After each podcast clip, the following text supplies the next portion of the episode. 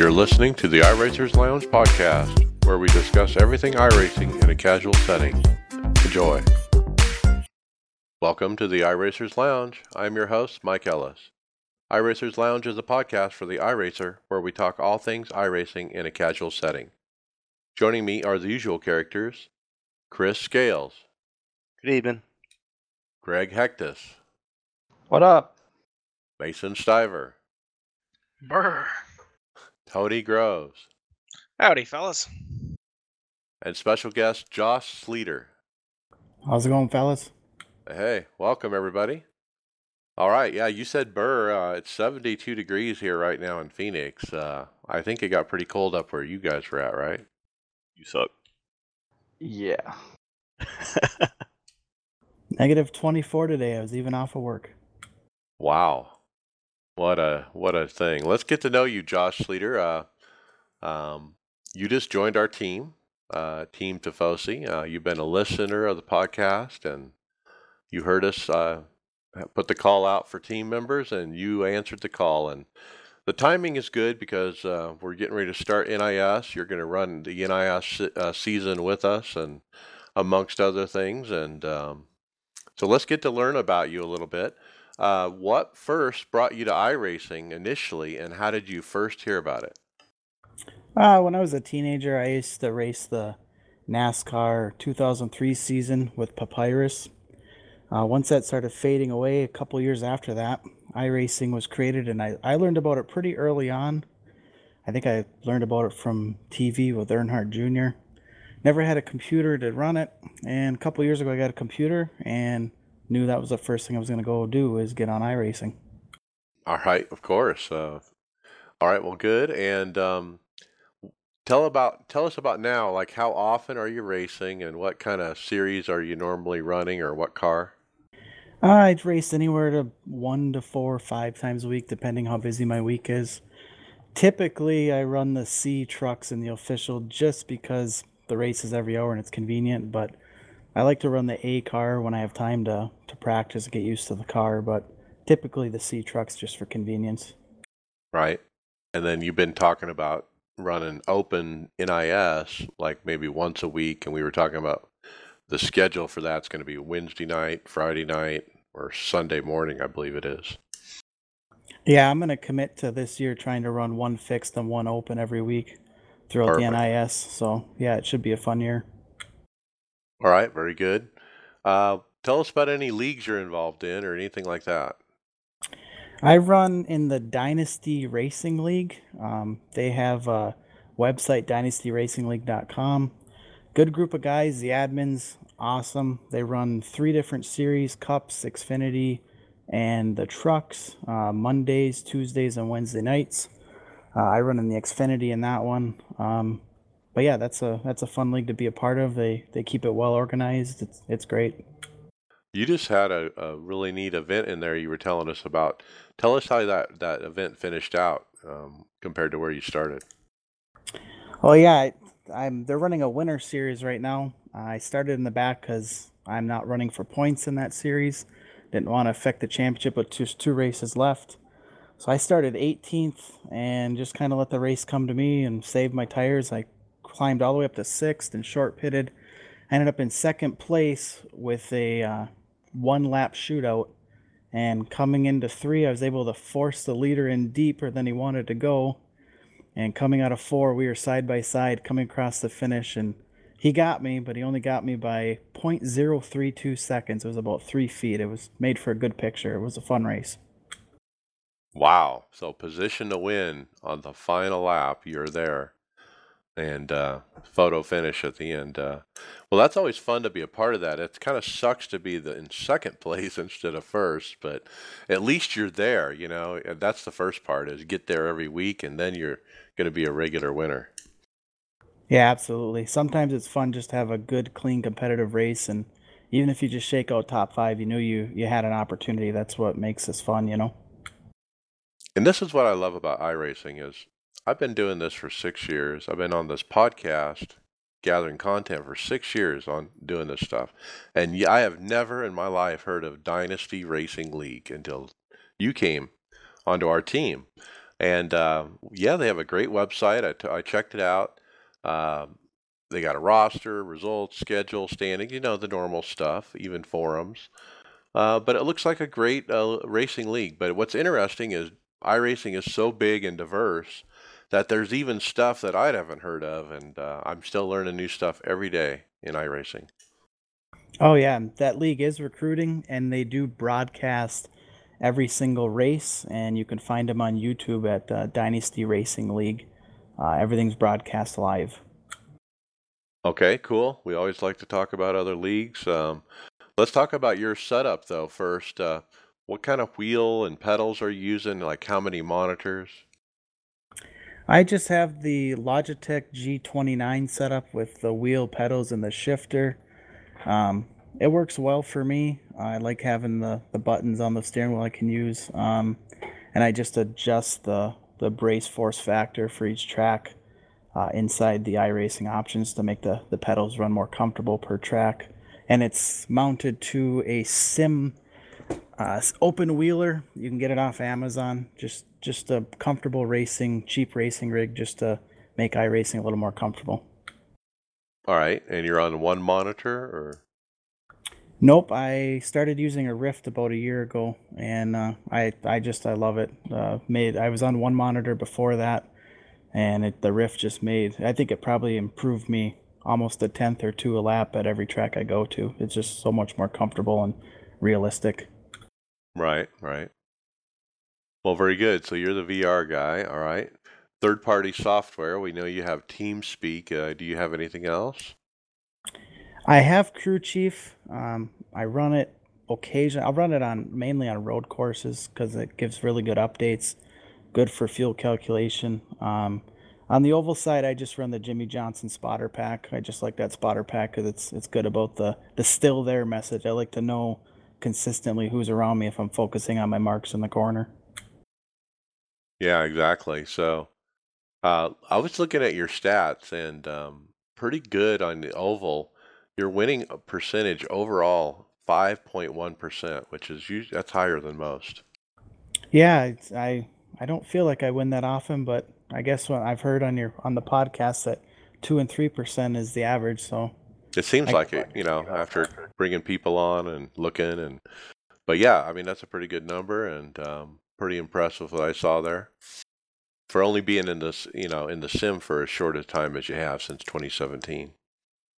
Yep, it's only been a little over a year and a half now. Um, so yeah, yeah, I really, I really enjoy it. It's, it definitely uh, fits fits what I like to do. It's uh, incredibly realistic compared to some of the console things I've done in years past before I ever had a computer that could run it. Yeah, and your top five percentage is very high as well. That's another thing that kind of jumped out at me. Like for example, uh, we'll go, we'll talk oval 2017, 2018, 2019. You went from 29%, 32%, and then 11% this year so far. But that's still really high for five, for a top five. Yeah, I, I think I'm I'm probably not as aggressive as I should be. I tend to be that, that guy that, that lurks around and takes what we can get because I, don't- I don't want to get too aggressive, ruin anyone's day. Um, but I, I, that's one thing I want to work on getting, being smart, but getting more aggressive. Maybe it'll turn into a couple more wins here and there. Well, see, I mean, you taking the next step and joining the team and and being in a team environment that will help grow your driving. I mean, ask Chris. I mean, but Absolutely, absolutely. That's one of the, the main reasons I wanted to, to join the team and felt really comfortable joining your guys' team if I had the opportunity because I feel like I know you guys all a little bit from listening to the podcast for about six, eight, nine months now. Cool, cool. Well, welcome. We're glad to have you. Uh, let's finish up with a final question. Any, uh, what was your most memorable iRacing moment? You know, we just talked about the race last night. That's definitely up there. I think probably my most memorable up there with that one would be in April. I ran a B fixed at Talladega in the Xfinity cars, and I, I love plate racing. So um, I think there was three laps to go on a restart. I was third, second car inside line. Got a good jump, and the second place car fell back, and I was able to, as they got a push, time it perfectly, pull up alongside, get that push out to the front, and was able to pull down in front of the leader on the last lap coming out of four and then just hold off the two lines coming coming to the checker. That was that was fun. It's just the the adrenaline from that plate stuff just really gets me going. I love it. Heck yeah. That's the way, that's what it's all about, man. All right, well, very good. Welcome. Let's uh, jump into topics. Um, but first, let's talk the OBRL, the Old Bastards Racing League.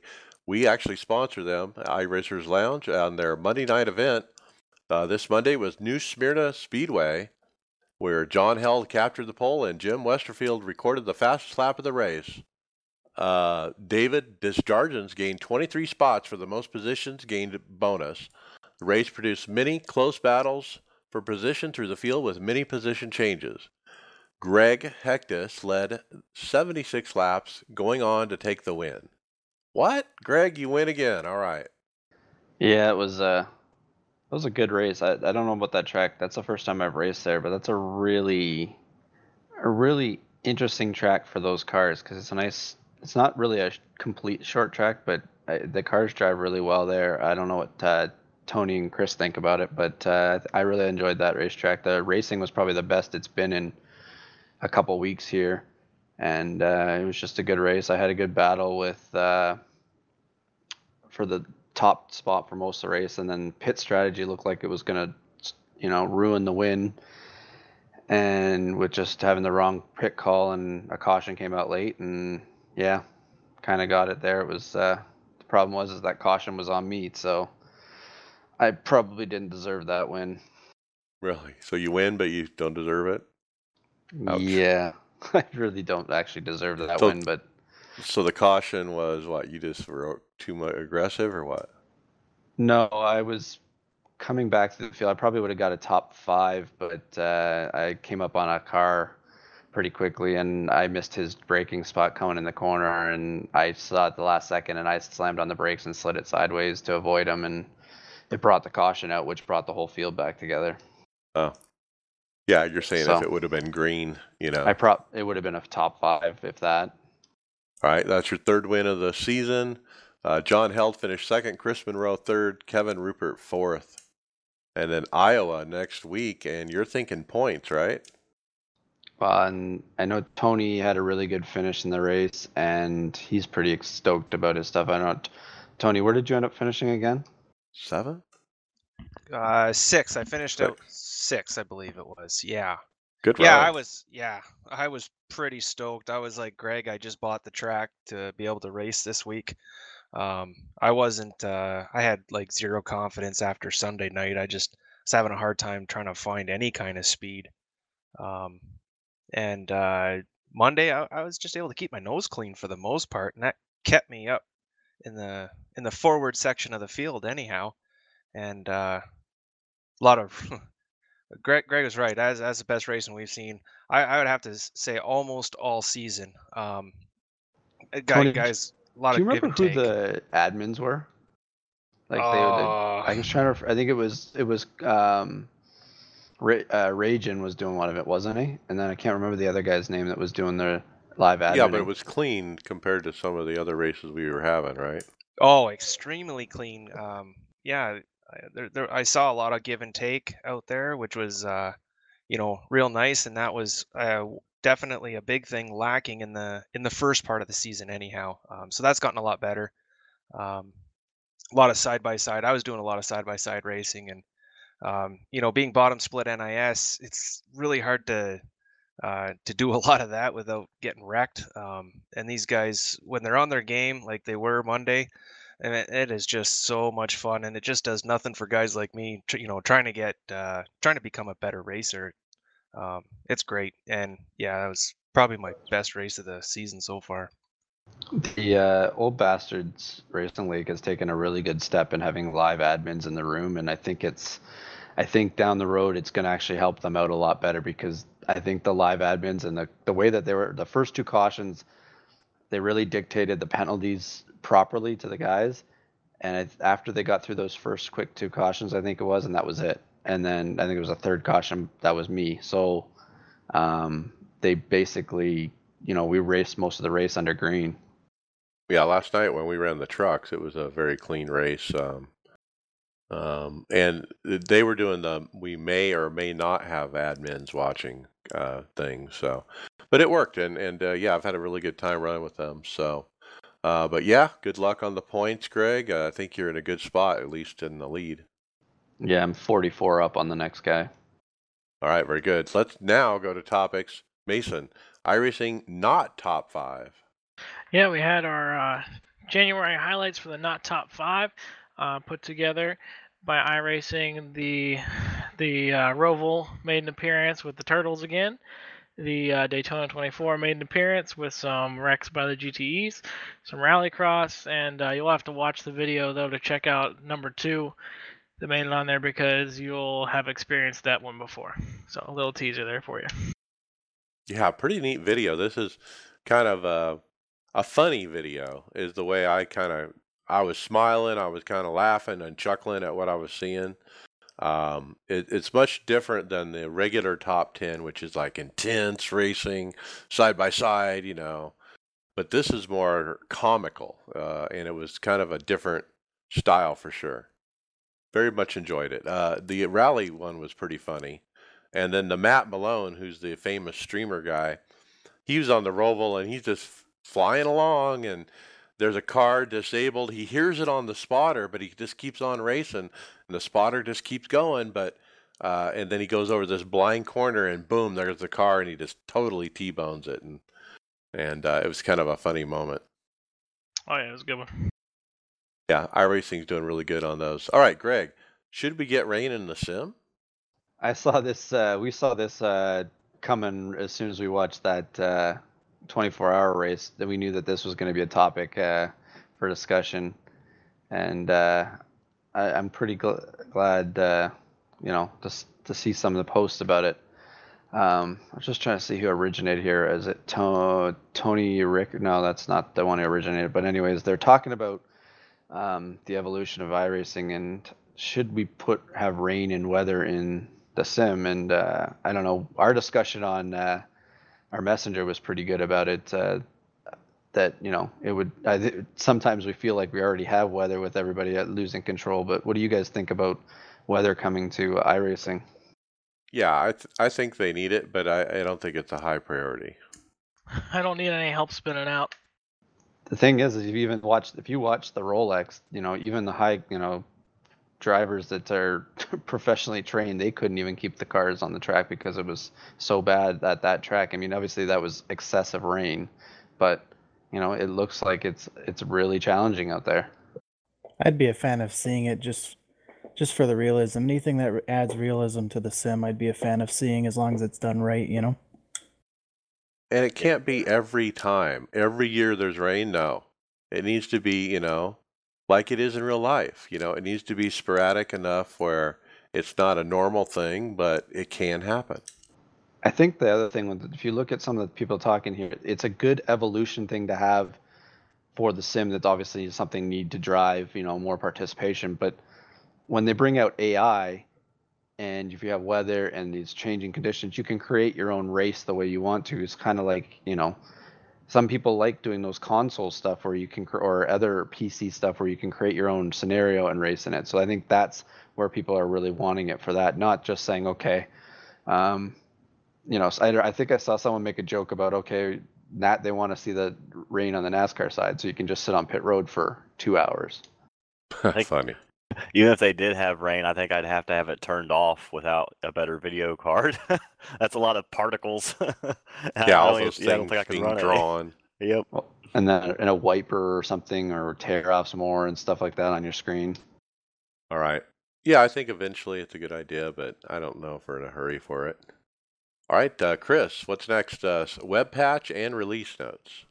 Yeah, we had a few updates this week. Uh, looks like the one today is already over. That was just for the uh, beta interface. Um, but I didn't have, I don't have any patch notes for any of these updates except for looks like the one on the 31st and oh, I'm sorry, the 24th, and even that one, I, I am not seeing anything other than just some buggy bugs. I I didn't really see any anything big this week really worth mentioning, unless I was just missing something. Yeah, they're they're putting their bubble gum on the holes of the submarine that's leaking water. That's called the UI beta.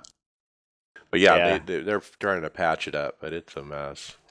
Uh, yeah, so they did that, and there was a proper release, but there, but uh, Mason and I could not find release notes, and I don't think they actually did put out release notes.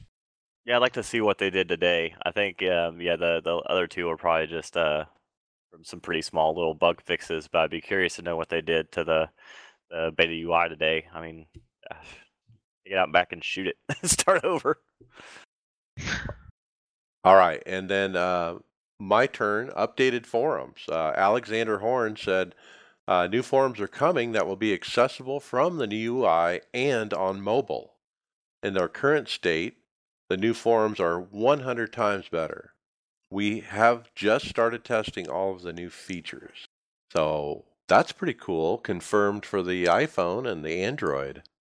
That'll come in real handy because you know, especially for some of the stuff that we check out all the time for the podcast. Well, when you look at a forum page now on an iPhone, it's not pretty to read. It's really hard to read because you have to zoom in and scroll around, and I mean, it's just not mobile friendly at all. No, it was nice to see an upgrade to the forums as well because it seems like right now it's they're a little hard to navigate and it's a little hard to, to search and find things. Search things. is horrible. Oh yeah, it's absolutely miserable. Yeah, you search something and you see something from 2012, you know, at the top result. You know, stupid stuff like that. Uh, okay, yeah. So new forums coming. Uh, Tony, Formula Three lift kit.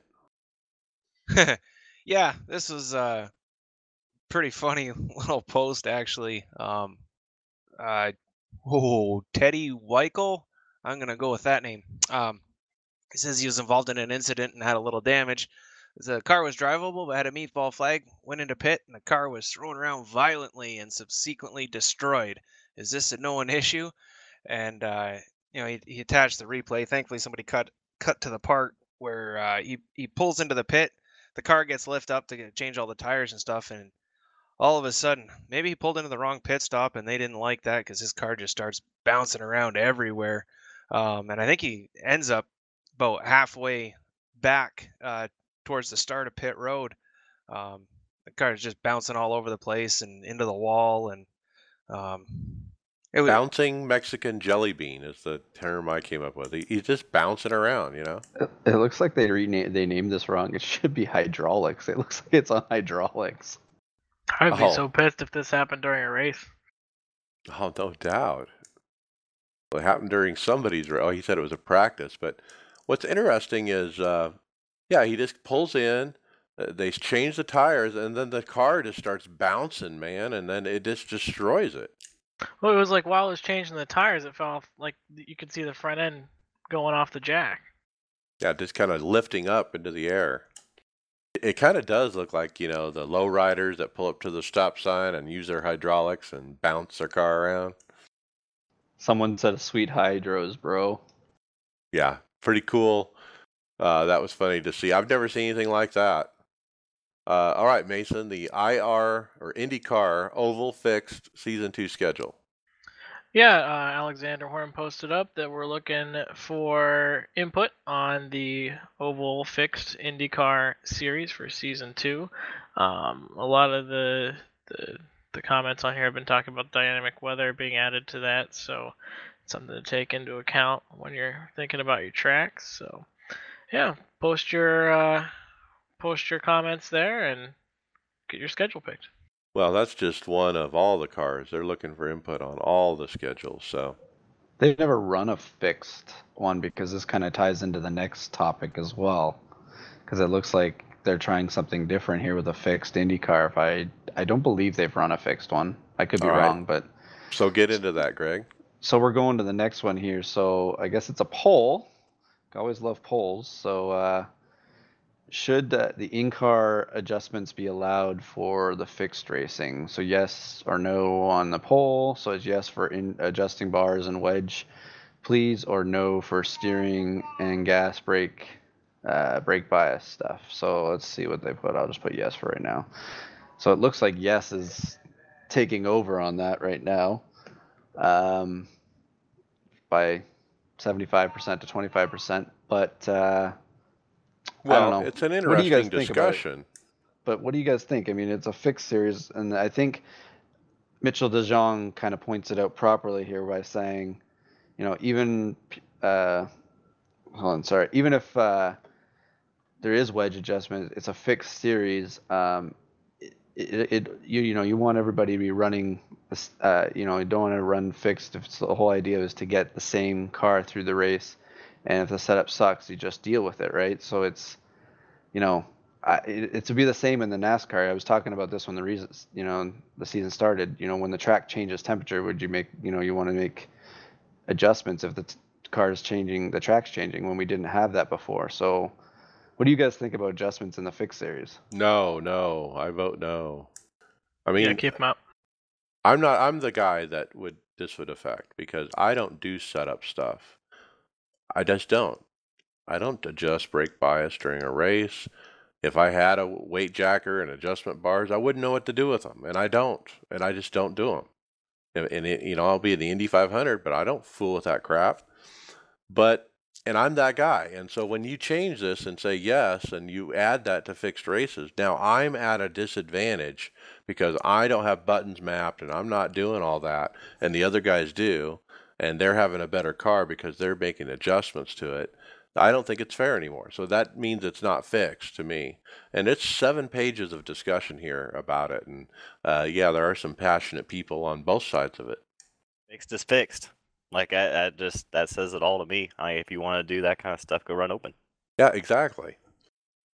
There's a reason that we don't have it in the car now in a fixed race, and then why would we change that? Nothing's changed, and so yeah, leave it alone. Is what I say. All right, Tony, Mazda Hot Lap Challenge. Yeah, so Logan Clampett wins the Mazda Hot Lap Challenge and earns himself a ride in a real Mazda MX-5 around Virginia International Raceway, uh, and that will be in April. Wow, that's a nice uh, prize. And he Yeah. also got to go up on the flag stand during the 24 hours too. Oh, is that what that other part is? Uh, I, man, I suck at this one. I was Um, just looking at it. I, I remember seeing him on Twitter. He posted up a picture from him on the flag stand. And uh, but yeah, he won this event, and then Mazda hooked him up, you know, with good, you know, good place to watch the race and all that. Well, yeah, that's a, yeah, I, I, I didn't see that, uh, I didn't see that picture. I'm not even on Twitter, so, um, no, that's that's awesome. So yeah, you get like super cool seats for the 24. You get to uh, drive a real MX-5. Um, that that that's a that, that's a hell of a prize to win. Yeah, teammate James O'Brien was at the 24, as well as Bobby Jonas, both from our team. Um, uh, James said he didn't do it, uh, but he did do other boosts that had Forza or GT. Uh, the boosts that had iRacing were nicer, though. Uh, people from all ages were trying it out. Uh, Mazda was touting it as the best sim in the world. Uh, Michelin had no sort of advertising for it, but a guy asked me if I played at home. And so uh, that was a report from James O'Brien, and uh, Bobby Jonas was up, uh, was working, so uh, we didn't get much report from him about it. But That's awesome. They had that stuff out there, yeah. and more than just Mazda. So that was cool. All right, Chris, another poll. Best VR headset.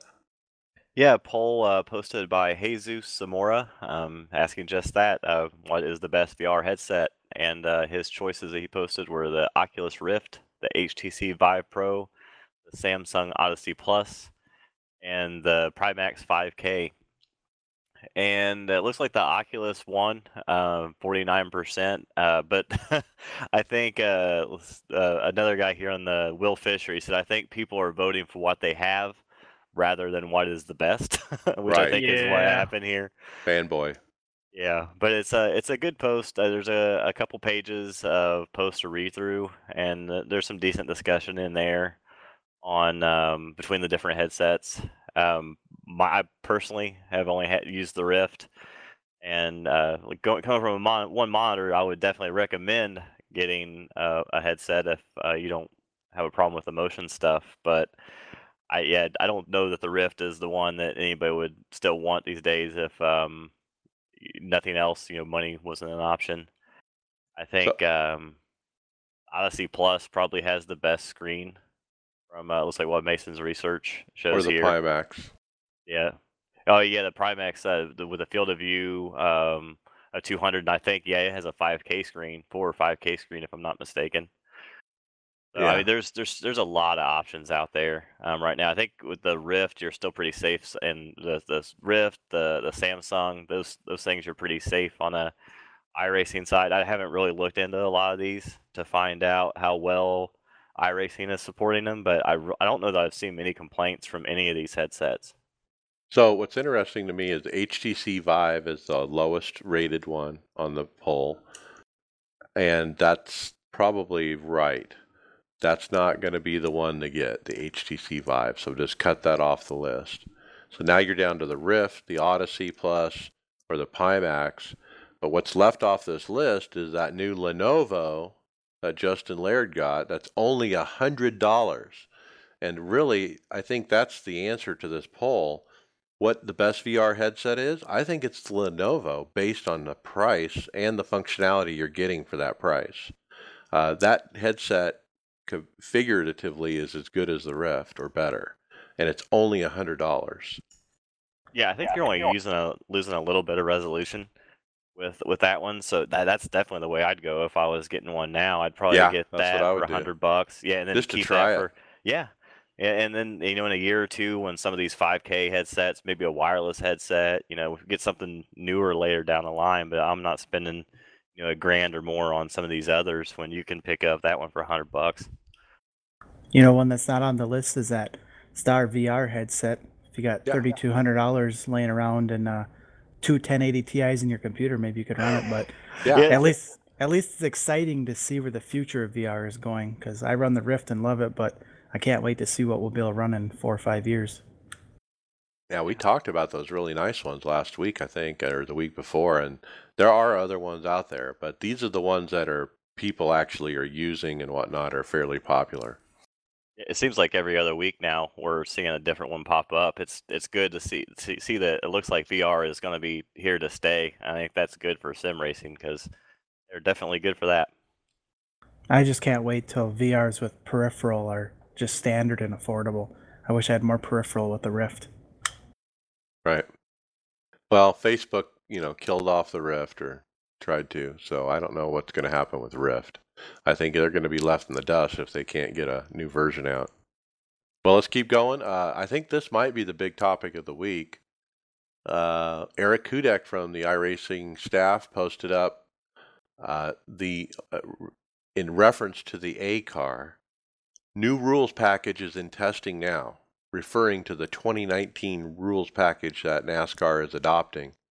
It'll be ready for the March build, or it should be ready for the March build, he said. So that's big, guys. I don't remember uh, a time I've been in iRacing where uh, a rule change came through with NASCAR and we got it in the March build. Normally, we got it in the June build or even later in the year, like August and stuff like that, is what I remember last time.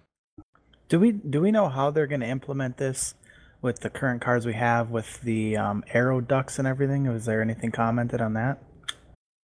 There's no other comment besides what I said I read, so we don't have any details. And uh, we were talking about this. Uh, uh, somebody on the team uh, and I were about graphically. What do they have to change? I mean, if they're going to change anything graphically, because the splitter on the back of that car is like three or four inches taller. Well, Well- you're. Oh, go ahead, Mason. Well, and then thinking about that as well, the front end, are you going to change the Fusion or are you just going to put the Mustang out at the same time?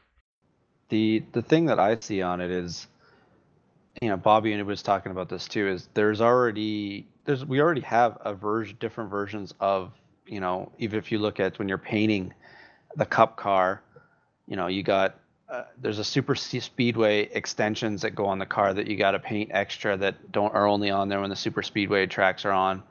The Indy car has different configurations for different tracks for road and oval, and then the Indy 500. So they can just all they have to do is they're going to probably have to change the templates and they're also going to have to change just the way the car you know it's just a it's just going to be a graphical image probably that's going to change. You know it's going to have ducts that are in different places at different ti you know for different tracks and it, all it's going to be is you're just going to see it and then uh, you'll only notice it when it changes for each track. You won't notice the difference. You're only going to notice the difference if you compare it like a screenshot from your daytona car to your you know another car. That's the only time you're really going to re- notice it because all, they're going to look the same in other room right? So they i don't know. do the you know I'm, what i'm saying is they could do the change and not do any graphical changes and nobody's even going to realize it. You know what i mean? Why? they don't have to change the graphics. They could just lower the horsepower and put the stupid restrictor plate on it or whatever they're doing. They could do that too like we don't even know if they're going to do it. The one takeaway I, I get from this is um, do you think that NASCAR is way more heavily involved in iRacing now? Um, with the the new uh, series you could- director yeah, and- that stuff, and and this because iRacing doesn't move as fast.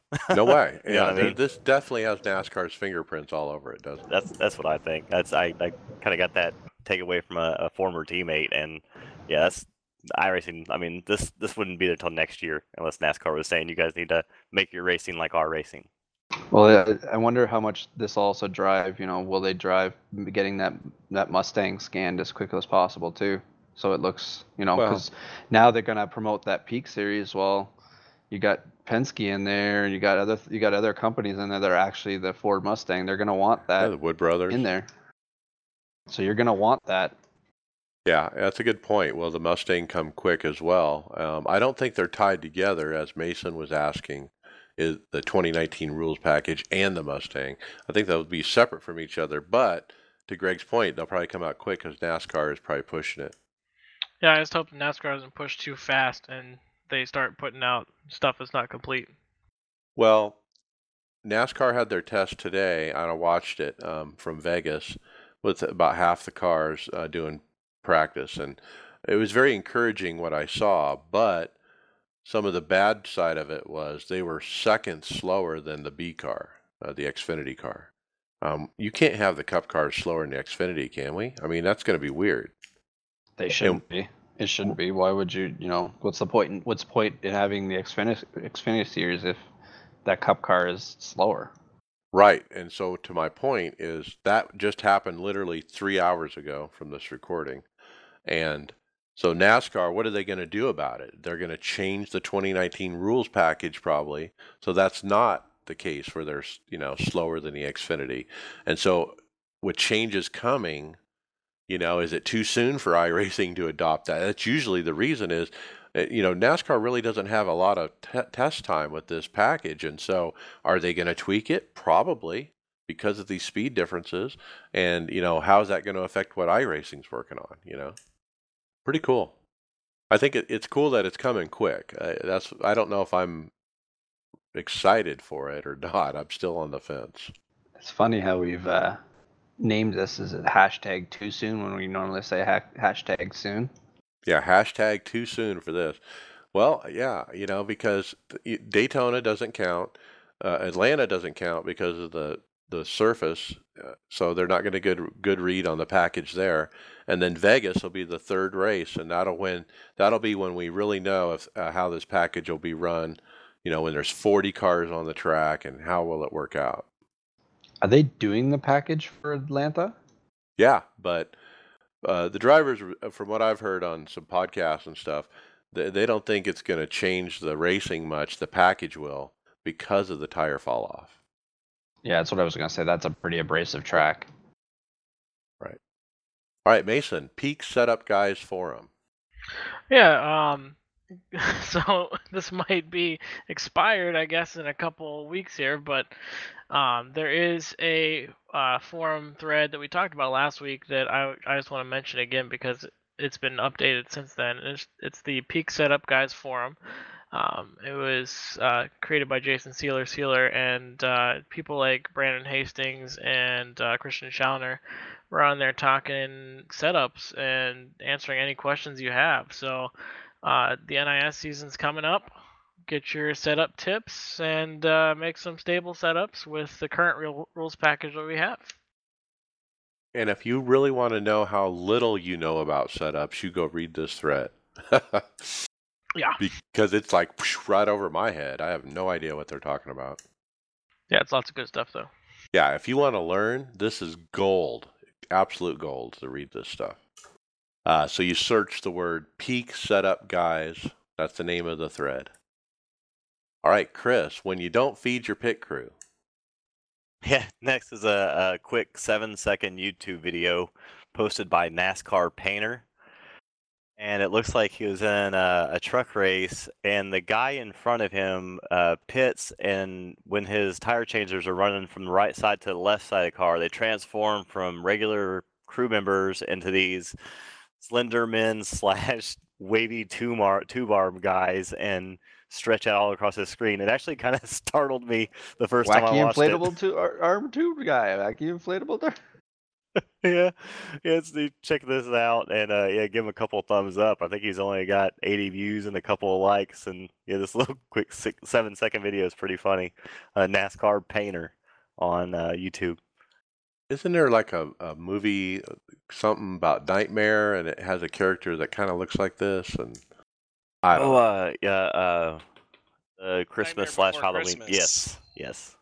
Yeah, so Jack imagine Skellington. that, and uh, and so the tire changers, yeah, they just kind of warp into these uh, stretch guys that are like twelve feet tall, you know, and their arms are all tweaked out and their fingers stretching out three feet each, and yeah, it looks very odd. yeah, in VR, if I was pitting behind that guy, that that honestly probably would have made me crap myself if I saw those things coming at me. Now, I did ask because you might say, well, how did he get the video of the pit crew in front of him? Because you can't see other people's pit crews. And I actually asked the question in the Facebook thread on this, and uh, I was answered that he actually, his car is the one that's being pitted. But when he did the replay, he got in the car that's sitting in the pit box behind and filmed it from there.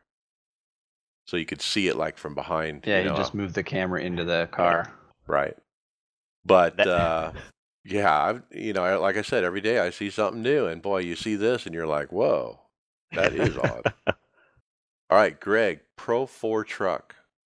All right, so James Vinning, uh, he's obviously a huge uh, truck racing fan here with the the off-road trucks. So he was asking the question if they were going to, um, since they're doing because they're doing the Pro Two truck, um, has been confirmed. Um, he was asking if uh, they were working on a Pro Four truck. I guess you know, t- and then Tony Gardner had chimed in that they are working on a Pro Four truck as well. Um, now the difference, I you know, I guess most of you can probably figure out what the difference between a Pro 2 truck and a Pro 4 truck is, and usually it's two-wheel drive is for the 2 truck and the four-wheel drive for the 4 truck. But then there's some other minor differences, you know, in the different categories. So it'd be interesting to see once these series come out because those trucks are fun to watch. Have you guys ever watched uh, the Lucas Oil trucks? Yeah, Yeah, that's I going to be can't fun to drive. Yeah, Mike, you'll you'll probably take like a, a duck to water with these things. I need to do pretty good with the GRX stuff. I do not, but I am. I will learn because these things look fun as hell. Yeah. It's a big, it's a step up from rally. It certainly is. The rally cross is fun, but boy, this is going to be a lot more funner because of the horsepower, you know? I've uh I've been to one of these races. We have a, a track, Crandon Raceway, um, near us, and man, it is wild. The horsepower is crazy. Um, actually, one of the drivers in the series owns a logging company in the same industry in the same area. That's a professional driver. So yeah, this is pretty exciting to see coming. I've seen these for years around here. Yeah, Yeah, if, if you scroll on down that Lucas Oil page, I want to get one of those pro buggies here. That probably saw won't be far off. Some of these will probably be things that'll be added in the future. Yeah, Yep. we need uh, more indoor courses for these things because most of these these truck races, or the one I've seen anyway, was at Lucas Oil and inside, and th- th- that sound, just kind of what uh, like Josh said, this it sounds a lot different. So man, that would be really cool to to get a few more of those indoor venues like the Chili Bowl and and run these trucks on them. The other thing that's interesting about these is, you know, they don't, you know, they can make up the tracks on stuff we already have existing, like they've done with the Rallycross. So I think that's what they just need to start using their imagination and start making up some of these tracks. Yeah, and there are purpose built tracks too that are coming that'll be part of the package. And uh, I bet you we'll get this this year, probably this summer would be my guess.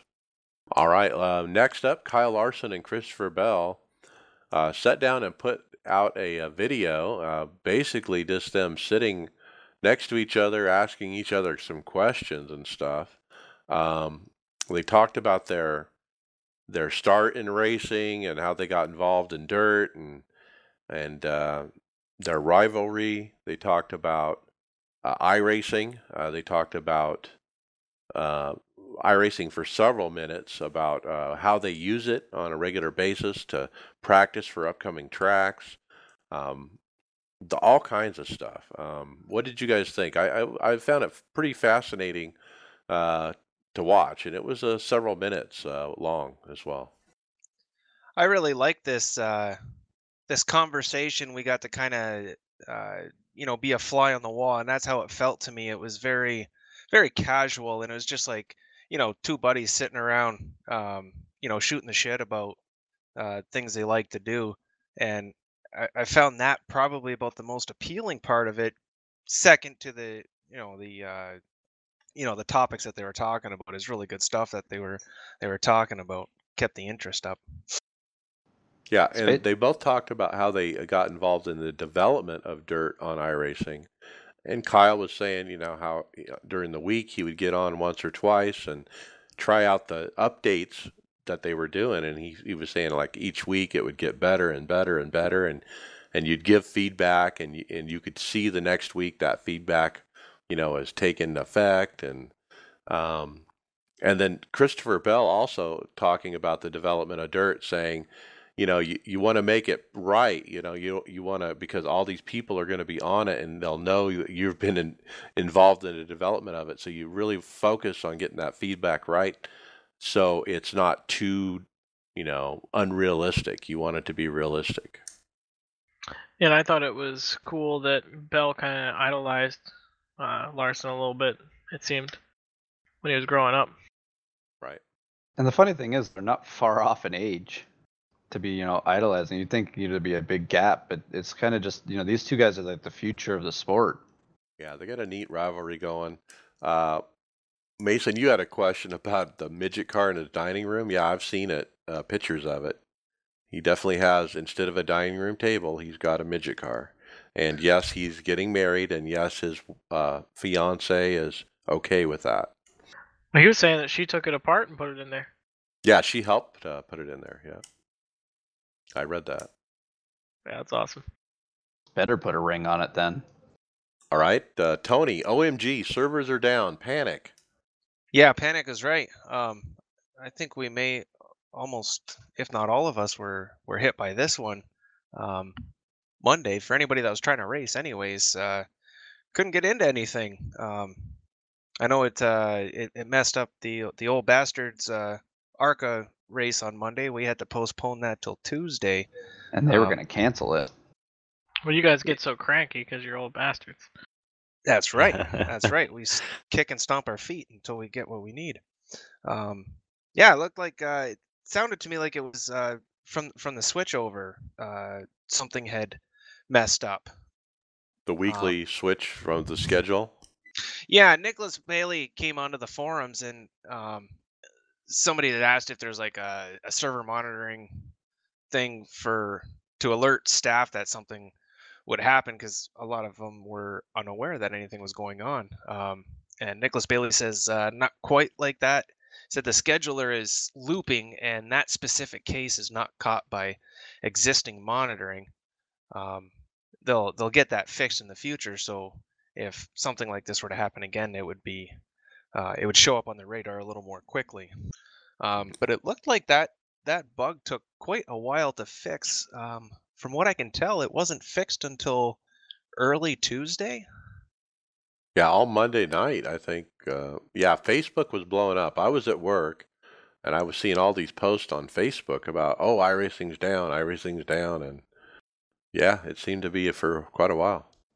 thing I noticed is that the amount of people that don't look at other people's posts, there was five or six pages that got made pretty quickly about the same problem.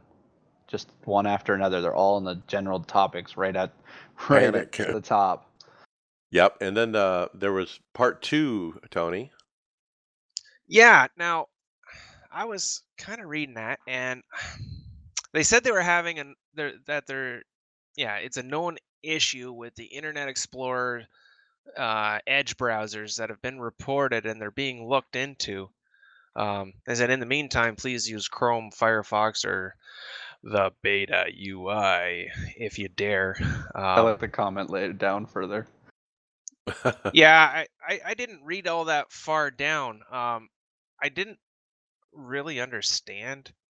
Well, look, who you're- uses can- Edge? well, that's what I was going to say. If you're using Edge, you got bigger problems. I mean, I think I have the Internet podcast Explorer open was in Edge. Come on, get a real browser. yeah, I smart like, enough. I have four browsers running. All right, Internet but- Explorer worked well in like the frickin' 90s. Uh, You know, you can just make a new window, Gray. I was just kidding. it Yeah. seems the issue was you couldn't join sessions in Edge if you're going from the website.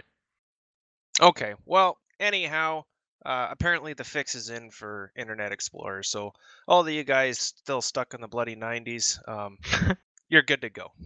Yeah. I, I that was kind of a funny one because I can't imagine people are still using Internet Explorer and Edge, but I guess people do. All right, Greg, the iRacing top 10. This is the real one. All right, so this is you know it's a quick one that's put out every month. Uh, we'll, you know we spend time on it. Anybody that wants to go see it, it's on the iRacers.com Facebook page. They had the top ten for this month uh, for or for the month of January, and uh, there's pretty pretty good videos for uh, it. There's a lot of clo- it looks like the theme this month was a lot of close finishes again. Like that's what they're showing. Yep. You know, it start started off with uh, a guy avoiding three wrecks and then taking a win on a you know side by side battle. So it looks pr- it was a pretty good uh, uh, showing. So what did you guys think of the top ten? Yeah, four wide for the win. I mean, there's all the side by side good stuff. Uh, and then there was one that was a, at towards the end that was a 24 hour race, and the battle for fourth and fifth place came down to a photo finish after 24 hours. Yeah, I thought that was probably the coolest one on the list for me. I mean, that, that's crazy. And uh, yeah, it's a, it was a you know normally good video as usual. Okay, next up I'll take is uh, Marco Andretti testing uh, uh, the Coda and Laguna Seca on a snow day. As we alluded to, there's been a lot of snow, and uh, he went and borrowed his friend Sage Karam's rig, apparently, and uh, Sage was putting up on uh, Facebook and Twitter uh, pictures of Marco uh, making laps, and so. Now you know Marco Andretti is on iRacing. Now is he using Sage's account or what? I don't know. but he's using his rig. That's even good. Indy cars use it. IndyCar drivers. you can't even tell if he's using his account because he's got the wrong browsers open on the or the things on the screen open to see if it is. Oh, he's on lap timing, and yeah, you can't see the name. All right, Mason. Pro Series replays. Yeah, uh, Drew Adamson's calling up uh, for any 2019 NASCAR Pro Series replays in full. Um, just for, I'm assuming they're going to make a video, so send them to drew.adamson at iRacing.com.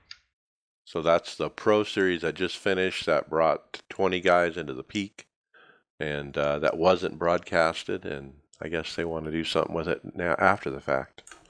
All right, I got the next one.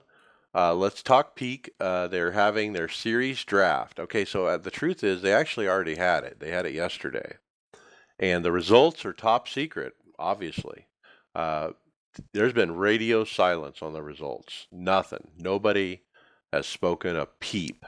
And I'm sure there's a lot of uh, legal paperwork called non-disclosures that are floating around. My guess is they do the they do the actual draft on Wednesday.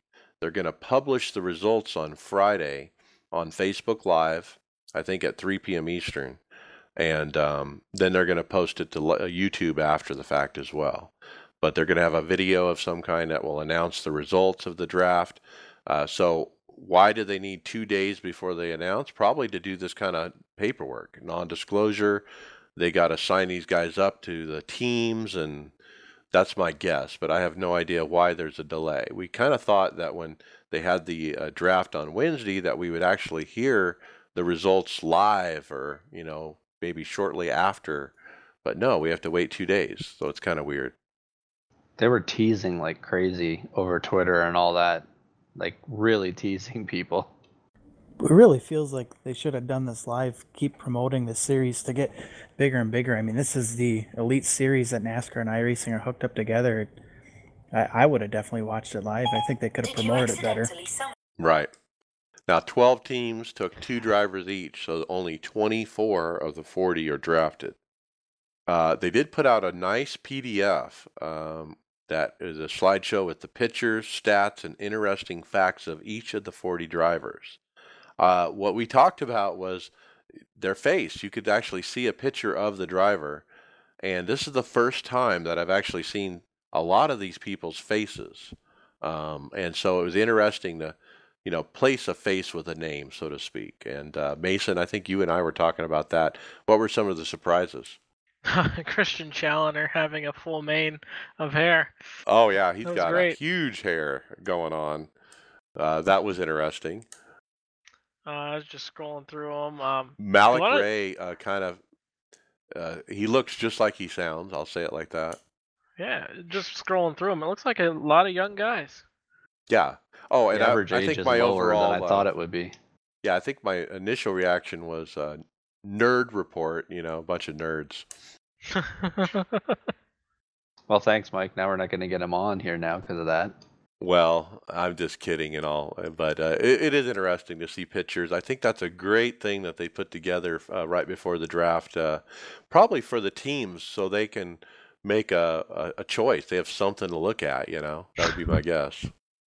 Uh, so it'll be broadcast Friday at 3 p.m. Uh, Chris Overland, um, he ran a 40 yard dash to improve his draft stock. And so uh, right before the draft, he was trying to get some noise on Twitter, and uh, and so he put up a little video about it, trying to you know gain got some, gain some attention, I guess.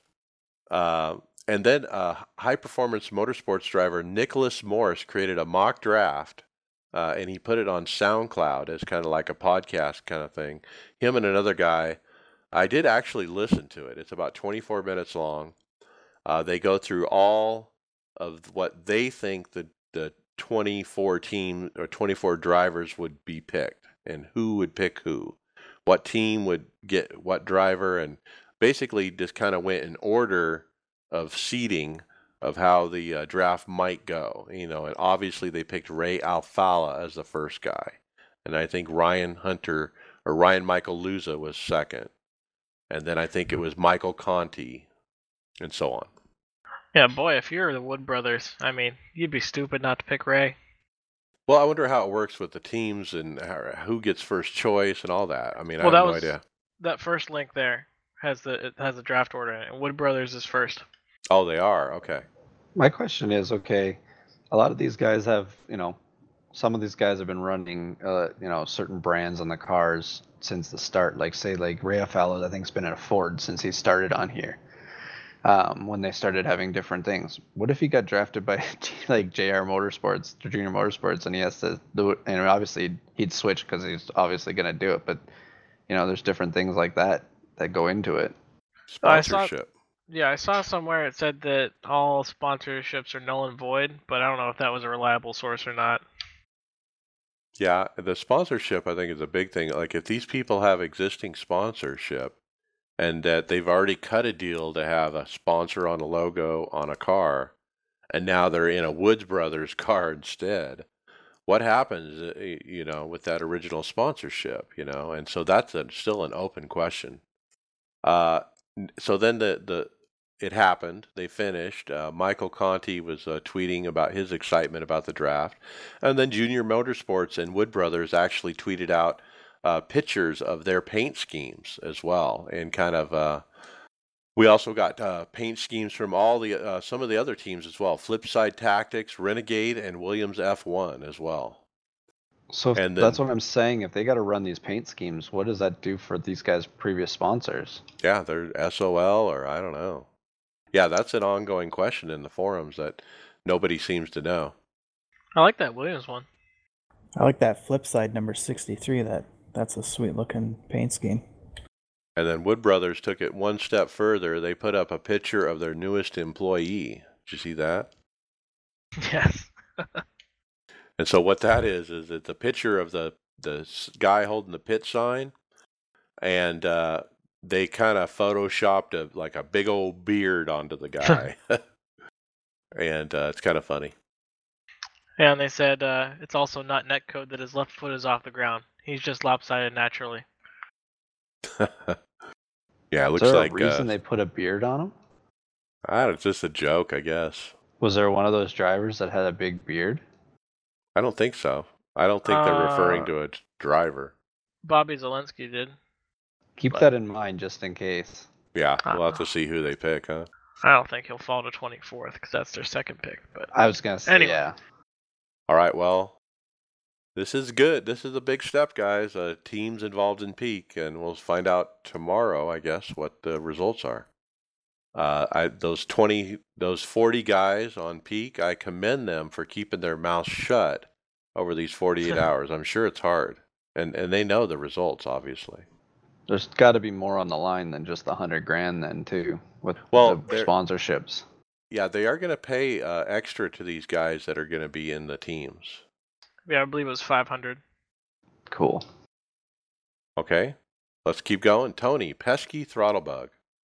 Yeah, Adam Crane uh, posted up uh, an issue that he was having, um, and it was in uh, Daytona IMSA. He was in a practice session, and uh, he said he'd have full throttle, but his engine power would intermittently decrease. And at s- he said at some point, once the throttle is released with no inputs, the rear of the car would just spin, almost like the differential becomes uh, suddenly locked. And uh, a, a few people posted up different things like, oh, it could be this or it could be that. Um, but David Tucker said, you know, that is uh, really odd. It's not the pedals; they're working properly. So he said he'd pass it along to the engineers and see what they say.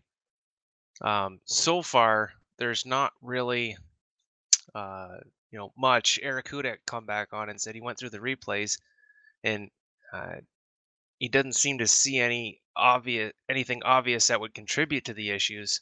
Um, he said, "May delete the car's directory and re-download that." Um, it wasn't.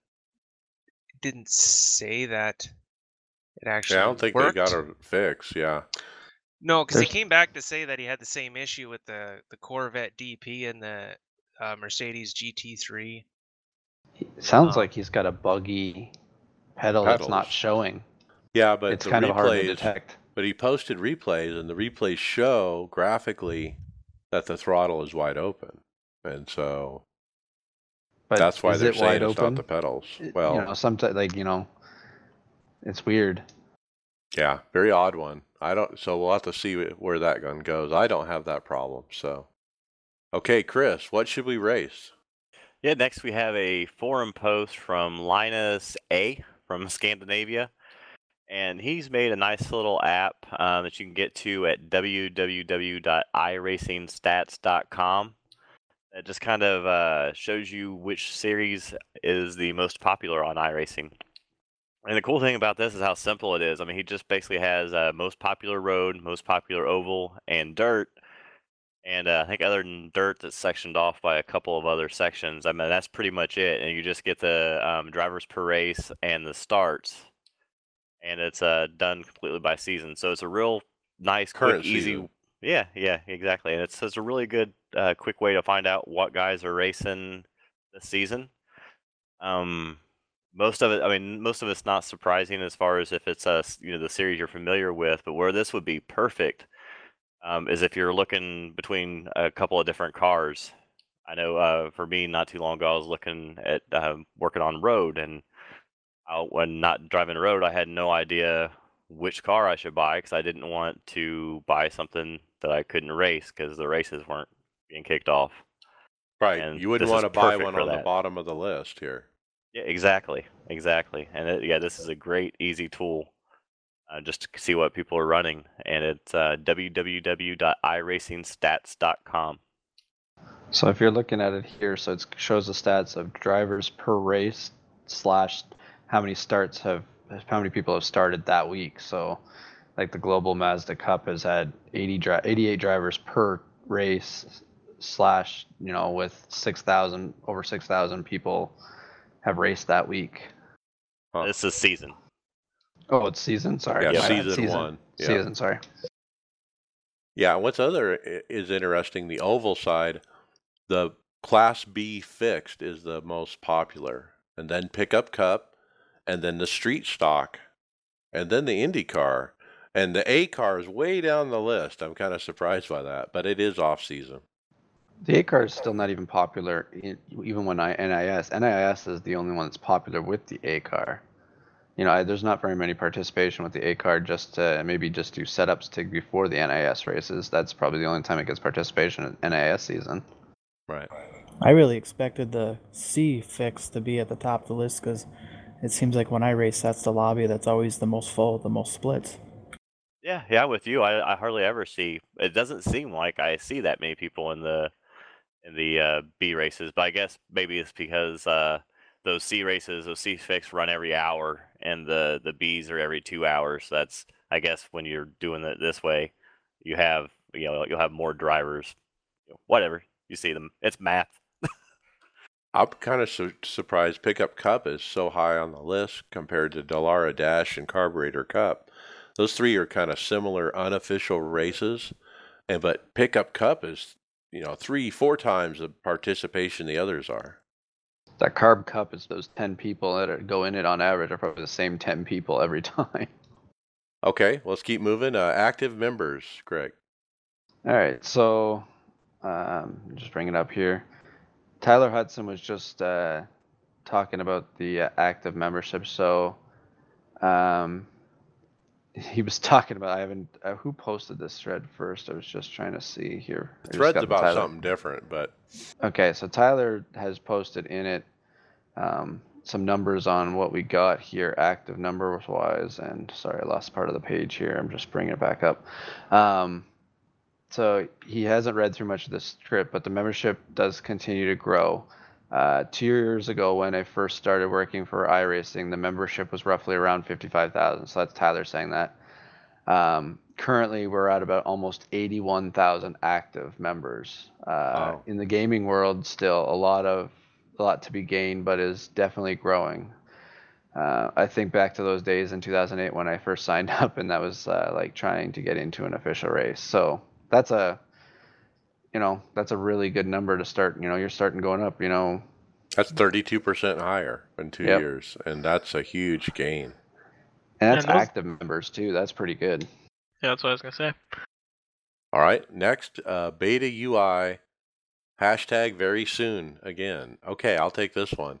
Finally, we get a staff response about beta. Okay, we've gone for several weeks in a row in the forums with the pitchforks and uh, everybody getting up, rallied up about the beta UI without any response from the staff. And then we finally got some this week.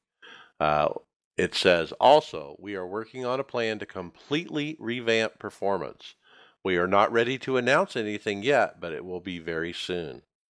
Uh, another uh, tidbit uh, says, We are aware of how it works with project cars, referring to the VR solution where you don't have to have the VR on to be in the UI. You can be on your monitor and then you can push a button and put on your VR. That's what he's referring to with project cars. We are aware of that and working on a solution for iRacing. If we worked on this VR request issue first, we would not have the time of day right now. And what he's referring to there is uh, they just made it a lower priority to fix this beta UI performance stuff um, and the VR issues. Um, he also went on to say, I'm saying it is a mainly a graphical engineering project for us currently. Now, by pulling an engineer off to do this, we'll be delaying HDR and things like that.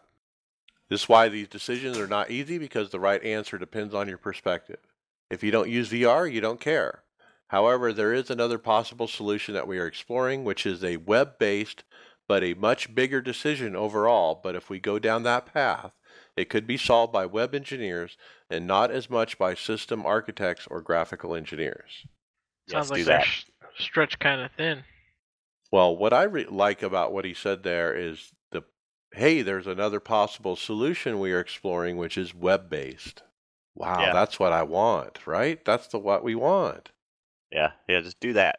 Forget this other stuff. Because, well, even if they fix the VR problem, you're still going to have the annoying thing, unless they change this as well. Um, like you said, Mike, where you start up uh, the beta UI and it, you know, it's basically starting up the sim, and you have all your your video card and all this other crap running. When maybe you're just sitting there for the next hour waiting for a race to start. Anytime iRacing brings up the beta UI, my brain is just pre-programmed to tune right out. That's how much I dislike it. Re- reading that last part there, it sounds like they're basing their projects on the people they have and not what the way they want to go down. Because if you see it, it, sounds like they're not gonna. They don't need the architecture or graphical engineer. It sounds like they have those, and that's why they're doing this because they have those type of people instead of having the people to do something that another way. I wonder what the big decision is. Because would that be platform related? Because if they wanted to go with Xbox, PS4, or whatever, um, they couldn't really do the web based as much. That's what I'm wondering too. Is you know the way that they're going with this to make it a, a, a something that you can a shelf product. Who knows? All right, let's keep moving. Mason, artificial intelligence coming to you sooner. Yeah, so there's a uh, forum post here, AI Q&A um, by Nick Neben. He had a bunch of questions, and Alexander Horn hopped on the horn to answer them. Um, so he, one of the big questions is, uh, are they going to be developed run a line with a secondary option like on the dirt? Whenever the line gets worn in, are they going to move around to find it? And the said that the plan is that the lines will vary with the conditions. Also talking about max car counts, are you going to be able to have more than what more than six, six different types of cars now? Um, no, it's going to be the same that apply unless you have a computer that can actually handle a gajillion cars on the track at once. Uh, what's the difference in strain? Um, not every that everything's done on your PC, but it's hard to quantify what impact it'll have. So wait and see on that one. And uh, pitting, are the AIs going to have intelligence to pit whenever it's most strategic, or are they just going to pit whenever they run out of fuel? And the answer to that one is there is going to be some intelligence built in there. And finally, another question what types of adjustments to the AI will we be able to do to set up these races? Uh, the currently planned driver ratings are going to be skill, optimism, aggressiveness, smoothness, age, pit strategy, risk taking, and pit crew skill. So you can customize those things, and there'll be a tooltip that will help uh, describe what each thing affects. Wow. It's a good descriptions there and helping out there. Yeah. Um, also, it says you'll be able to set up seasons with these, so essentially creating a career mode. Uh, let's see. You can create your opponent roster from scratch by car class. So you'd select LMP1 class with six drivers, GT class with 24 drivers, and GT3 class with 30 again if your PC can handle it, that kind of stuff. Uh, one more thing. Let's see. I'll be can- testing that. yeah. You can um, race the AI on any car track combination. So you could have, have the F1 cars at Irwindale doing the figure eight, or the Lotus 49s at Lanier, whatever your little heart desires. See this this this really goes kind of with the last part there we were talking about. Is it something that they're starting to create a product um, that's going to be distributed on multiple things, not just PC? Yeah, and here's a here's a big thing that will affect setup guys. Um, it says you will not be able to load setups to the AI cars. You will be able to adjust their strength using the factors mentioned before. So that kind of sucks. You can't collect telemetry from them. Could be something that could add down the road though, if people ask for it. This really is good info considering they've been overall very quiet about the AI since they announced it over about a year ago now, isn't it?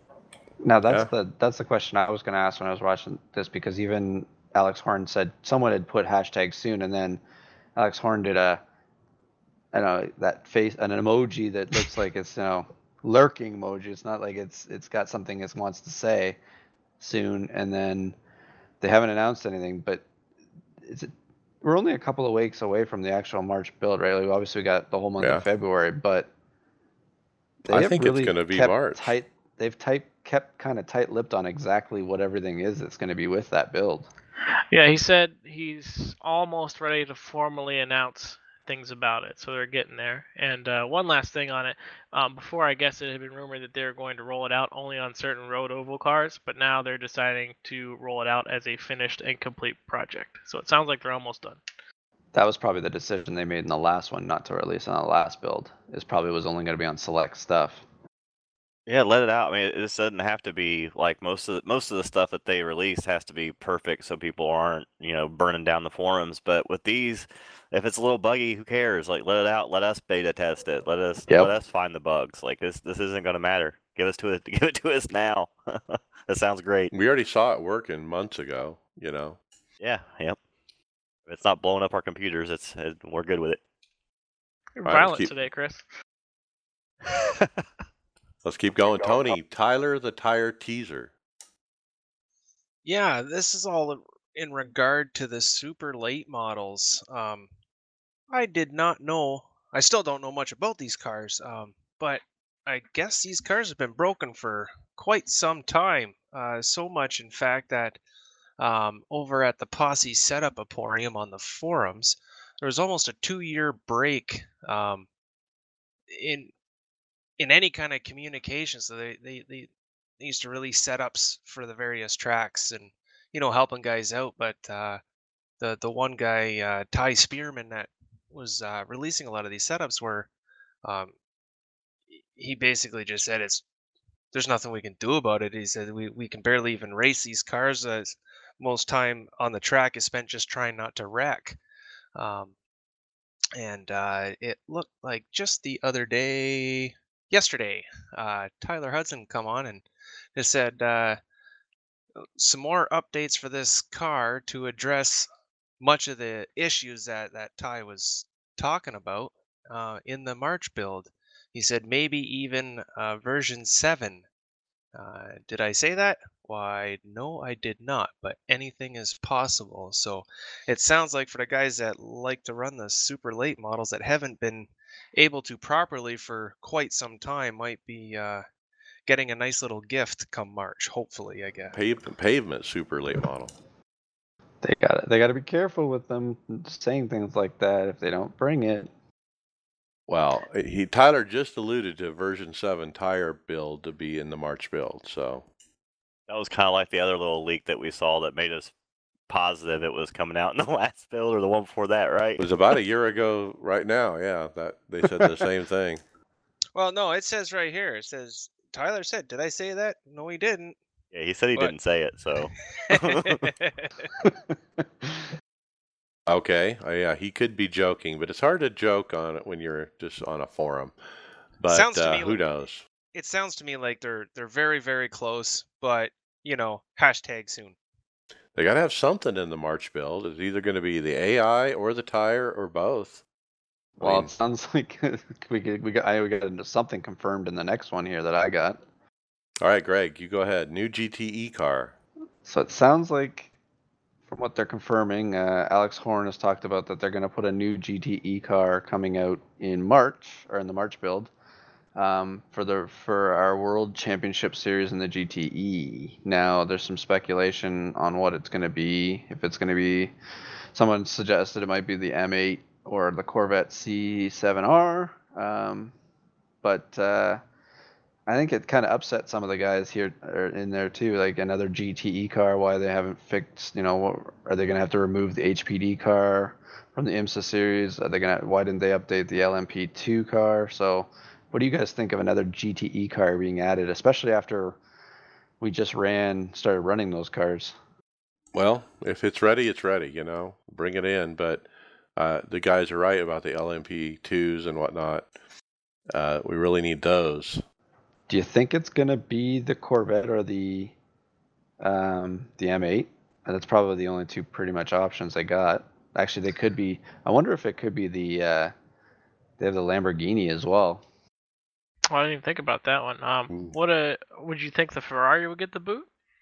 Well, no, I'm just because I'm trying to think. For, I'm just trying to think of all the cars that competed at, in even in uh, 24 hours there. Well, yeah, but it's the oldest GTE, right? Because the Ford's 2017, the Porsche is brand new. Yeah. But I think it's either I think it's the Corvette. The Corvette's been around for a long time. The other, the C6R or whatever we have. Yeah, it hasn't been updated, so All right, let's keep moving. I got this one 24 Hours of Charlotte. Uh, this is a reminder post, uh, February 16th. OP Racing will be hosting the 24 Hours of Charlotte. It is an oval race. Uh, the event will use the A car uh, and will be benefiting Mission 22, which is helping Army veterans, or excuse me, uh, military veterans, um, with suicide and rate and that kind of thing. Uh, the entry fee, uh, fee per team is a minimum donation of $10 directly to Mission 22 via their website. A copy of that receipt uh, you provide to them. Um, you have to have at least one representative from your team on their Facebook group at OP Racing. If you guys want to get involved, that's coming up February 16th. Uh, let's go to hardware software. Greg, SimWorks Pro GT V3 pedals. So SimWorks is an Australian company here, it's showing.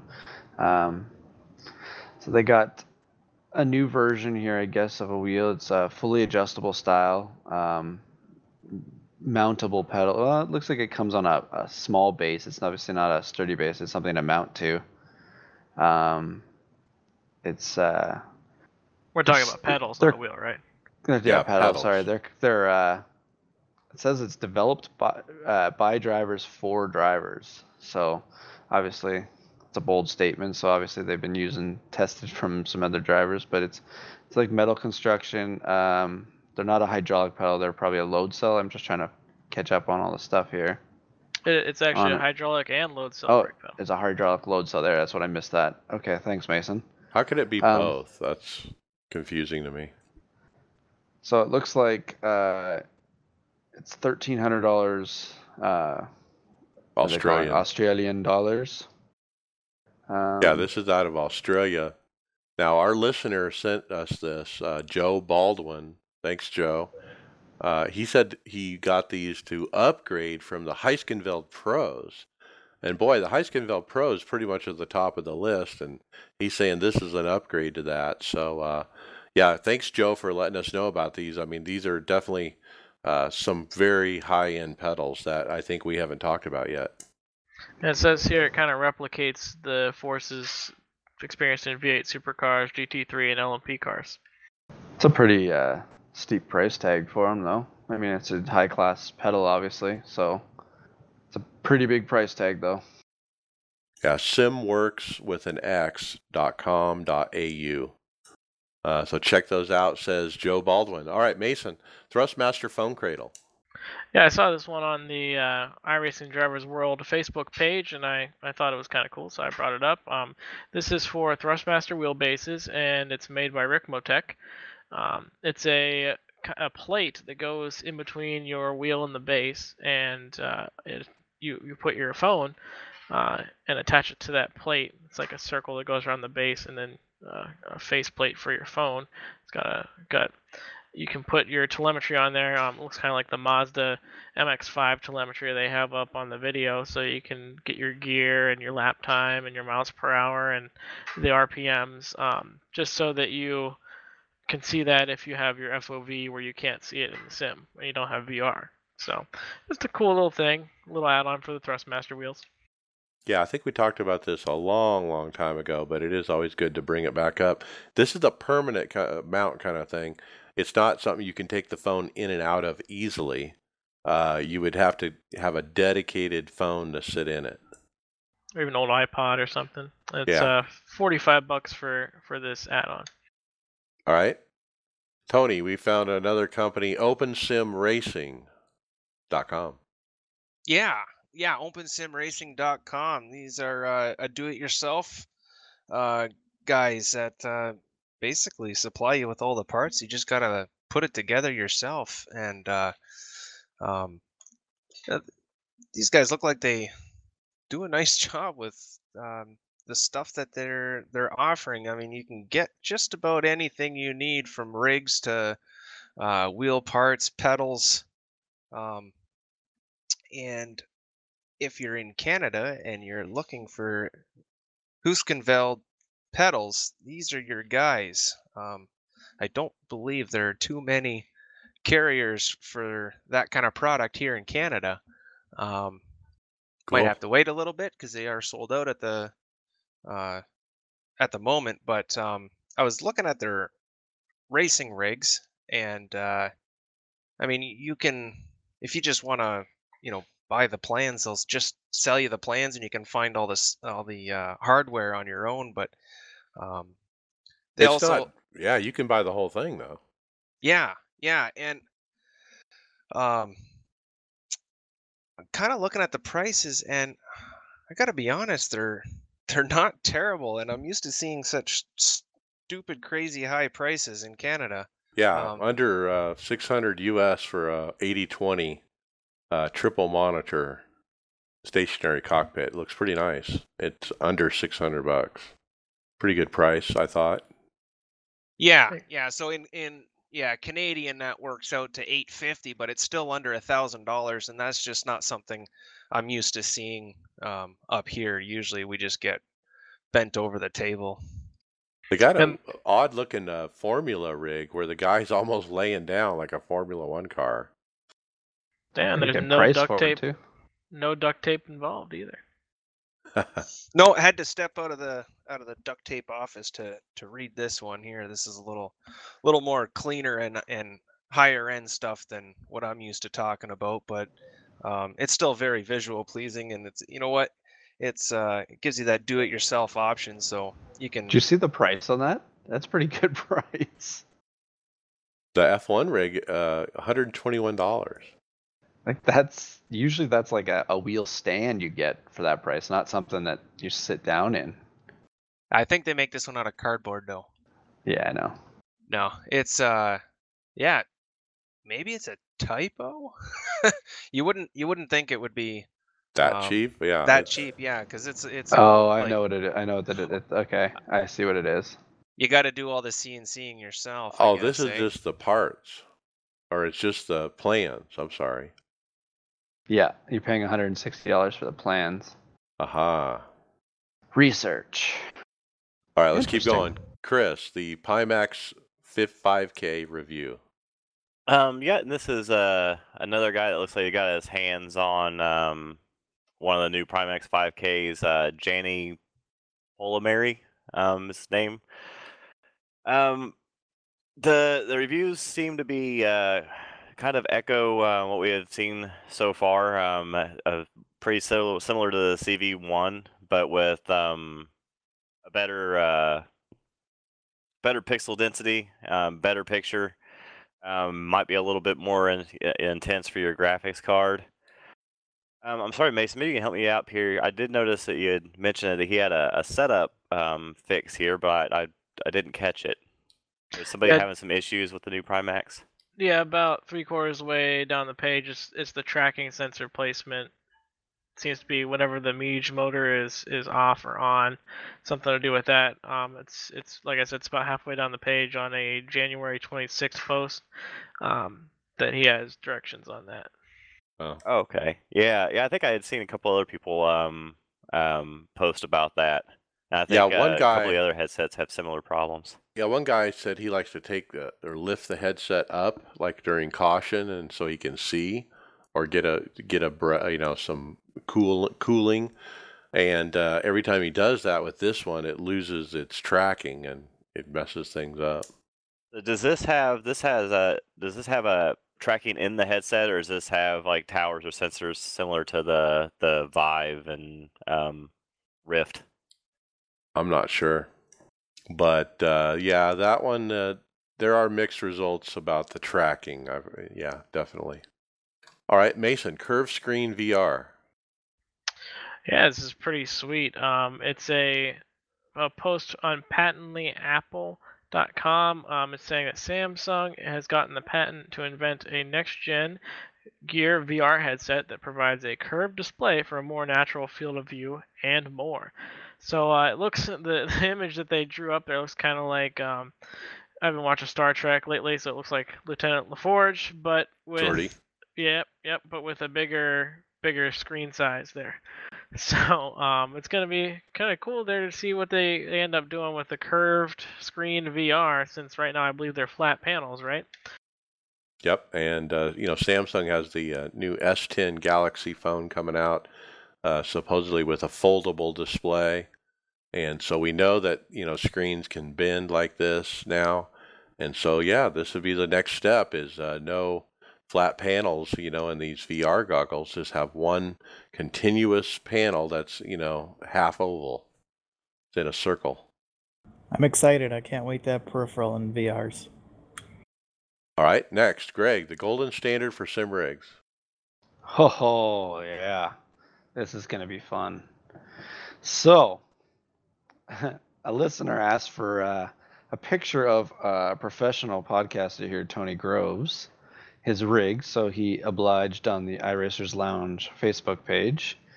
Um, Tony, do you want to go through it here and describe what uh, you it is here? Well, Or, I uh, mean, it's pretty much your standard PVC uh, rig. Um, it's probably not as you know nice and clean as uh, It's what a lot of people do. Well, yeah, it's because I cheaped out. It's not actually PVC; it's ABS. Um, but uh, it's strong enough for what I need it for. Um, this is slightly modified from the you know the the simulator uh, plans that pretty much everybody uses as a base. Um, I just have it raised up a bit so it's uh, sits nicer with my with my desk setup. Um, I got a nice little uh, mouse perch there, and uh, the gear shift shelf uh, is not all that ideal if I'm not constantly making sure it's tightened down. The damn thing comes off in my hands every now and again. Um, haven't quite figured out a solution for that yet, but I'm sure it's going to involve either Velcro or duct tape. There you go. Um, Get some twine. I love the seat, man. Yeah, What's the, the- plush. yeah, that seat's out of a an old Grand Am or Grand Prix of some sort. I, I snagged the uh, the passenger side seat out of that. Um, I had a chance at uh, at an actual race seat, but I was going strictly for comfort here, so I, I can sit in this thing for hours um, without any issues at all. Is your uh, pedals pinched between two boards there, or are they actually screwed in as well? No, my pedals aren't screwed in. There there is a board at the bottom so the pedals don't slide down.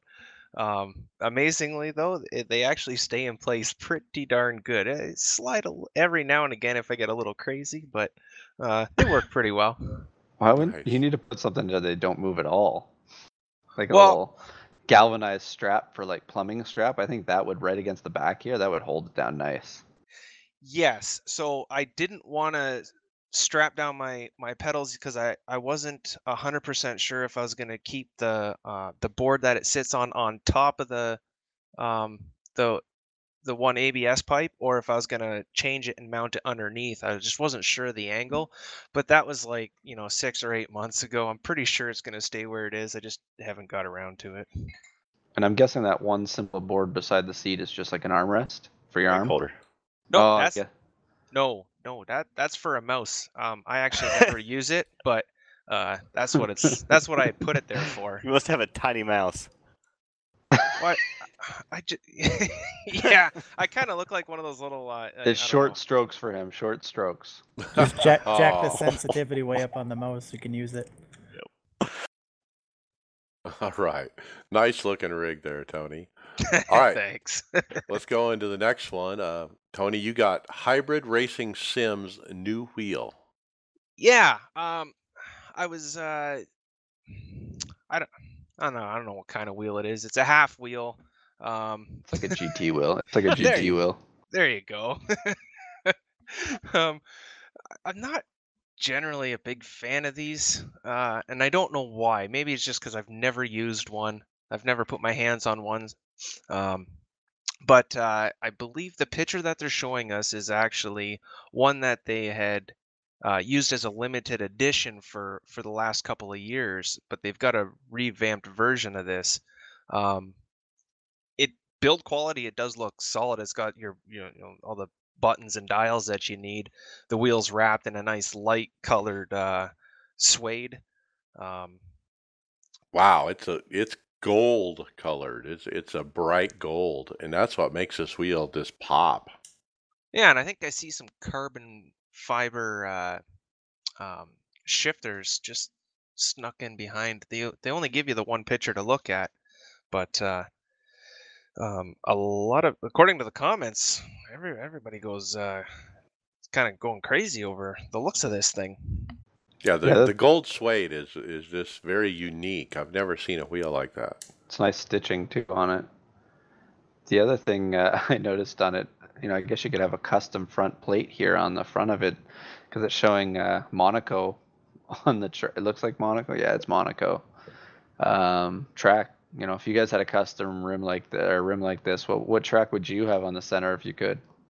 Probably be Daytona, but yeah, that's pretty cool. Uh, neat looking wheel. All right, let's keep going. Uh, we're almost out of time. Uh, I got the next one. Rig review. This is from James Summers Jr. in the forums. He put up some pictures of his cockpit. Uh, he built actually a long time ago, but man, do you see the pictures of this thing? I mean, his dash. This is the biggest dash I've ever seen. It. I mean, he's got a dash that goes underneath all three of his triple screens, and the screens kind of sit on this dash, and he's got flip switches and buttons and gauges and RPM and everything. It's crazy. Speakers like the- built in there. Is that what those things? Those those two little at the ends there? I, I was gonna think they were speakers, but Yeah. and then it's got analog gauges. That's pretty sweet. Got a place to hang his wheel. I don't know why you'd want to take that off. probably in and out so you don't break because that's usually the most common thing to break is when your people use pressure to get in and out of the a Uh, wheel Yeah, to build a custom dash like that, that's really taking it to another level. I think those always look so cool. tony i think it's it's missing the tony labels though it needs tony's labels yeah, this, this guy's done a really nice job. Everything is just so clean and polished. It's uh, it, it's it's quite impressive. I know we've looked at um, quite a few of these, you know, over the course of the last while. Um, but this one, it almost kind of kind of going back, and it probably ages me a little bit. But Knight Rider, uh, the inside of KITT, the inside of KITT. This is kind of what it reminds me of. Yeah, control center. All the wiring for all those gauges like if you go through that photo or the the photos things he's got posted here of the whole build look at the wires behind the dash You know, every button's got one. He's got all those. holy crap Yeah, pretty cool. It looks like it was initially built out of wood. Yeah, pretty nice uh, setup. Uh, crazy looking at those pictures. nice All right, work let's- james Yeah, good job, uh, James Summers. All right, uh, final story, Greg. Jinx shifters. So, uh, just uh, JP Sim Shed um, posted a thing up on their uh, Facebook page. Um, I won't go through the whole post here, but uh, looks like someone was wanting a custom built um, ARB lever to go with their sequential shifter. So, uh, um, looks like they came up with this uh, this what the? Uh, I'm just trying to. The ARB lever is that just like the handbrake? I'm just trying to figure out. Anti roll bar. Oh, the anti-roll bars. Okay, that makes sense. Sorry, that's good. My bad on that one. Um, but Second- so it's a three lever system. and you know, it's it. I guess it mounts to any 80-20 chassis. Um, it can be on both sides, left or right.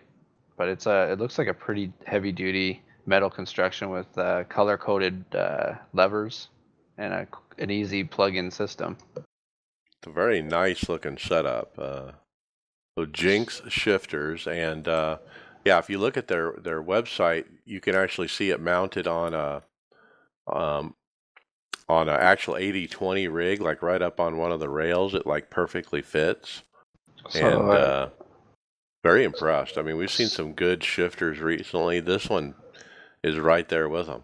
So you got to contact Simon at jinxshifters at gmail.com. So it's J I N X shifters at gmail.com. Yeah, they have a Facebook under the same name, and so that's where you can see all the pictures. But yeah, it looks like a really nice setup. It's made out of metal. Uh, they look bulletproof. Uh, the wiring looks clean. Uh, they're low profile. They look like they're easy to mount. No idea on pricing. They don't look cheap. So They don't look cheap. They no. probably are pretty expensive. they look nice. Like I said, these are definitely nice ones. All right, well that's it. Let's go into uh, final thoughts. Uh, I guess uh, Chris Scales, you're first. Uh, don't have much this week. Uh, just uh, ready to get NIS started. Same as usual. All right, very good. Greg Hectus, final thought. Uh, just uh, looking forward to next week's race at Iowa, the final one before the playoffs for the Old Bastards Racing League. Um, and uh, yeah, you can come follow me on uh, watch my race anything I race. I'll be racing some endurance stuff this weekend uh, at uh, twitch.tv slash frozen cactus, frozen with two O's, or frozen with two O's, cactus with two K's. And uh, yeah, just looking forward to racing as much as I can this weekend. All right, very good. Mason Stiver. Yeah, um, just a little recap on the Online Sim Racing Association uh, Daytona uh, 2011 at Sunset. Uh, I had an awful race. I wrecked on lap two, uh, or got wrecked on lap two, and accidentally pushed my tow button and went down two laps. Never got him back. Just kept everybody kept wrecking. It was a it was a pretty crappy race, but uh, I just got in the mail my track IR system. Excited to test that out tonight and uh, see if that might help me avoid wrecks. I don't know. We'll see. Track IR, that's where it looks to the apex. Yeah, it's whatever Greg has. All right, well, good luck with that. All right, Tony Groves, final thought. Yeah, you guys uh, kind of surprised me a little bit by throwing up the uh, that that post uh, of my rig. Um, I didn't see that one coming. Um, that was uh, I'm such a uh, I'm terrible at social media stuff. I don't no good at it, but uh, I gotta say I've been uh, when I when I posted it up on the on the uh, podcast uh, Facebook page, I had a lot of fun interacting um, with everybody that was posting up their pictures of you know their rigs and and stuff like that. Um, I did say that I'd post up kind of the uh, um, evolution of my uh, my sim racing setups over the last couple of years. Um, I'm still trying to find a couple of pictures that really put it all into perspective, so to speak. Um, boy, I tell you, it uh, it gets real redneck. Holy cow! Um, but uh, yeah, just wanted to. I had a lot of. I was having a lot of fun uh, uh, talking with some of the listeners and and uh, whoever was throwing in their thoughts there. So I'm gonna get those other pictures posted up and look forward to uh, to more conversation on them. Okay, very good. And uh, special guest Josh Sleeter, thanks for joining us. Thanks for joining the team. And uh, what are your final thoughts? I'm uh, just looking forward to being a part of the team, um, seeing what we can accomplish going forward throughout the 2019 year, and I think it's really going to help me become a better racer, having uh, a team to rely on and work on things together. So yeah, I'm just looking forward to that and see what I can contribute to to the team going forward too. So I appreciate it. All right, very good. Uh, yeah, we're happy to have you. All right, and my final thoughts. Uh, yeah, I still am struggling with streaming.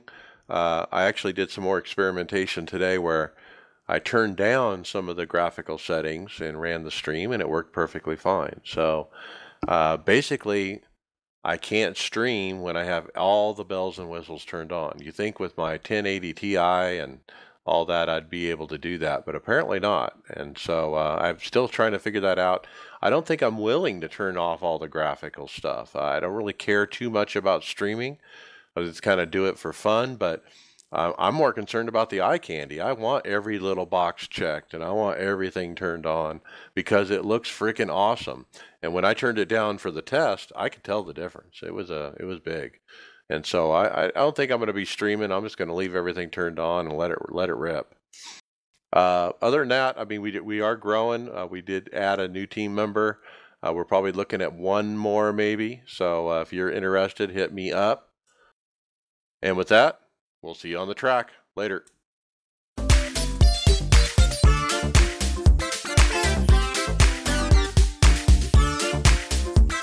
Thank you for listening to the iRacers Lounge podcast. Make sure to go subscribe to us on iTunes, SoundCloud, or Google Play, Facebook, and Twitter. See you on the track.